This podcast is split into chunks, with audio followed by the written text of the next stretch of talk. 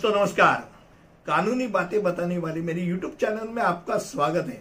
और आज जो विषय आपके लिए मैंने चुना है, वो है निर्दोषता का अनुमान, यानी प्रिजम्पशन ऑफ़ इनोसेंस दोस्तों, आपको अचरज लगेगा कि ये कानूनी सिद्धांत है और जिसके तहत ये हरदम बोला जाता है कि चाहे तो दस दोषी को छोड़ो, पर एक निर्दोष को मत छोड़ो। वो निर्दोष को पीड़ित मत करो। अब ये चीज़ क्या है? ये जानना बहुत बेहतर है।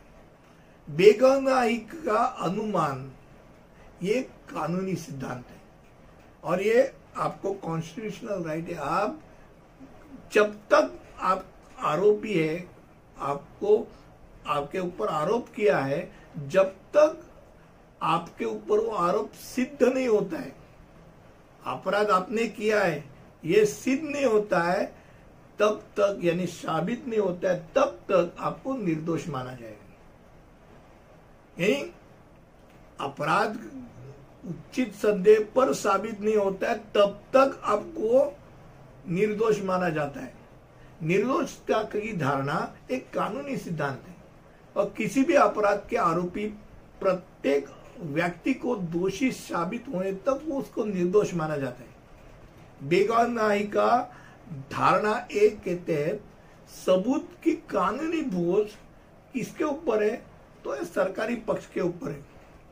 भाई, जो ट्रायल लेगी, न्यायाधीश या जूरी के सामने, वो चिल्लाएगी, बताएगी कि ये कितना दोषी है। अब जब तक वो अपराधी कार्रवाई में अभियुक्त व्यक्तियों के मूल अधिकार जो है, यानी निर्दोषता की उपधारणा है, ये कब तक होती है? जब तक वो उसके ऊपर दोषारोप नहीं होते, सिद्ध नहीं होता है, साबित नहीं होता है कि भाई इसने ही गुना किया है, अगर वो साबित हो गया, तब वो निर्दोष का अनुमान नहीं ले सकते। पर जब तक वो साबित नहीं होता है, तब तक ये माना जाता है कि भाई ये निर्दोष है, इसके ऊपर कोई भी, कुछ भी टिप्पणी नहीं करे कि भाई ये गुनेगार है।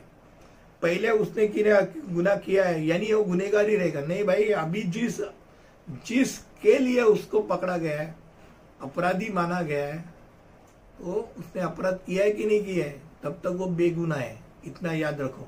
वॉल्टेयर का एक मान सिद्धांत है। वो मान सिद्धांत क्या लिखता है कि निर्दोष की निंदा करने की तुलना में दोषियों को बख्शने का जोखिम उठाना बेहतर है।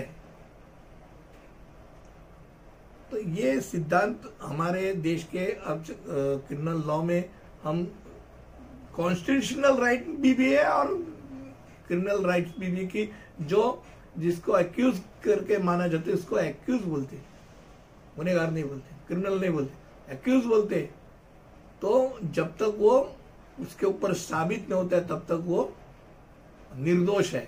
आज के वीडियो में इतना ही मैं आपको बताना चाहता था कि निर्दोषता का अनुमान क्या है।